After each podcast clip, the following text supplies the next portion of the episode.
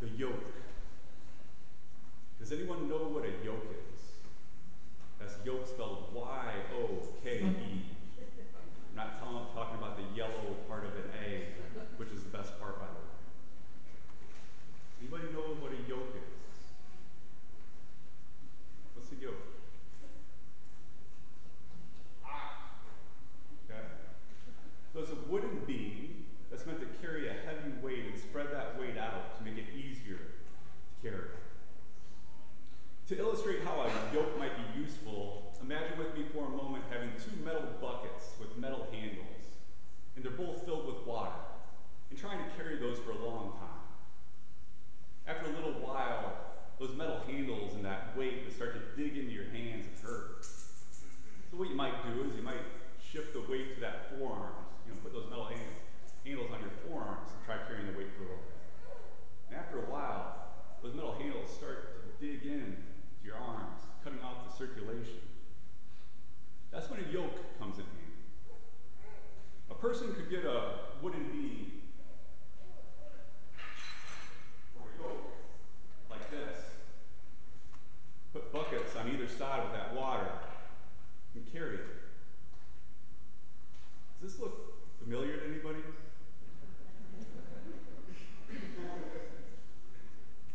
the thing about this yoke and that one back there is that a yoke was originally made and created to be carried by more than one person or more than one animal.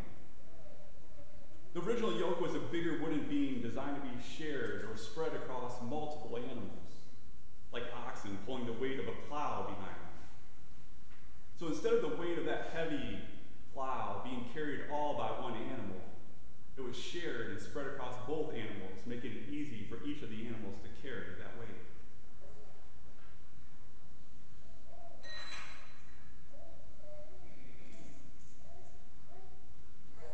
So, what all this talk about a yoke have to do with today's gospel reading from St. Matthew?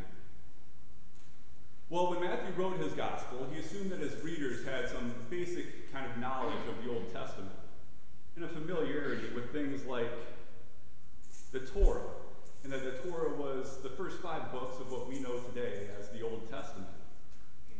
Something else the readers at the time of St. Matthew would have known was that Jews understood the Torah in that it contains 613 commandments. Can you imagine how that would weigh on your mind? Having to remember at all times 613 commandments and remember to keep them at all times.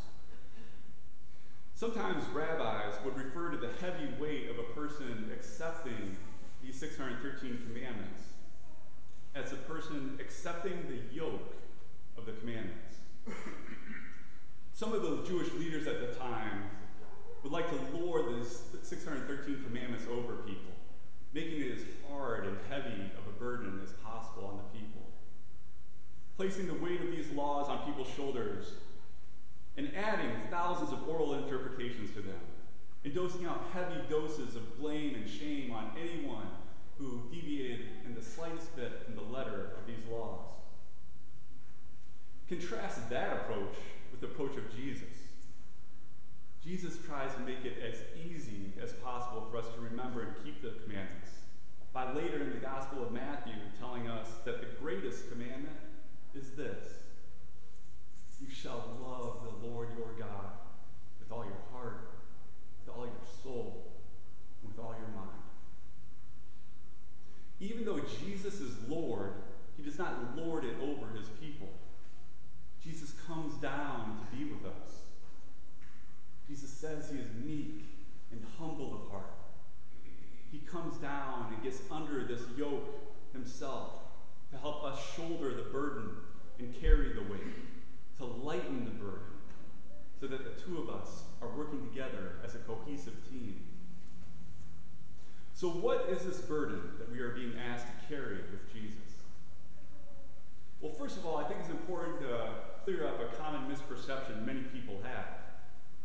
Sometimes people mistakenly think that we who call ourselves Christians are the only ones who have to carry a burden, and that those over there who do not call themselves Christians have no burden to carry.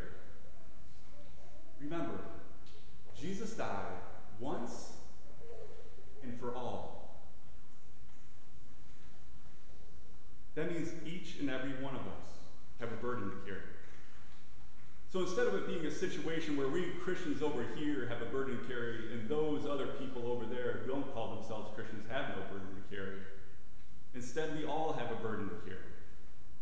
Therefore, the question each person who's walking this earth has to ask is this Will we let Jesus shoulder this burden with us? Or are we determined to try to carry this burden all by ourselves as it cuts off the spiritual circulation of grace within us?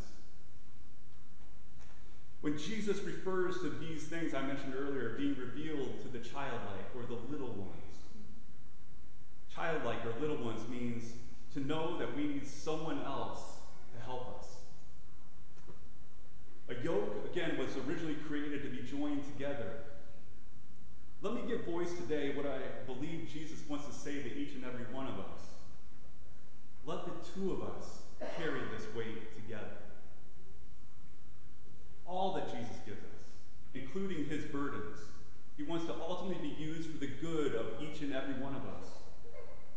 In the end, all the things Jesus received, including burdens like the cross, did not weigh him down. Remember, Jesus rose from the dead, he ascended into heaven. With a yoke, two animals are connected to each other. Where the stronger one goes, the weaker one goes as well. Where Jesus goes, we are meant to go as well. The load we are carrying is lighter when we know with certainty that in the end, all is well. Jesus gives us the knowledge and the strength necessary to carry all things with him. Jesus says to us, Come to me, all you that are weary and are carrying heavy burdens. I will give you rest. Jesus said, Come to me, all. Who? You. His invitation to us today come to me. You come to me. Don't wait until you've got your act all cleaned up. Don't wait until you've got life all figured out and are perfect. Come to me now while you are broken, angry, empty, depressed, and overwhelmed. Come to me as you are now, and I will love you as you are now. And I will give you rest. When we receive Jesus in the Eucharist, he rests within us. We find rest in his presence. We find rest with him, and we become the body of Christ. Being a part of the body means that each of us must play our part. With the Eucharist, we don't just receive Jesus, we live Jesus and rest with and in him.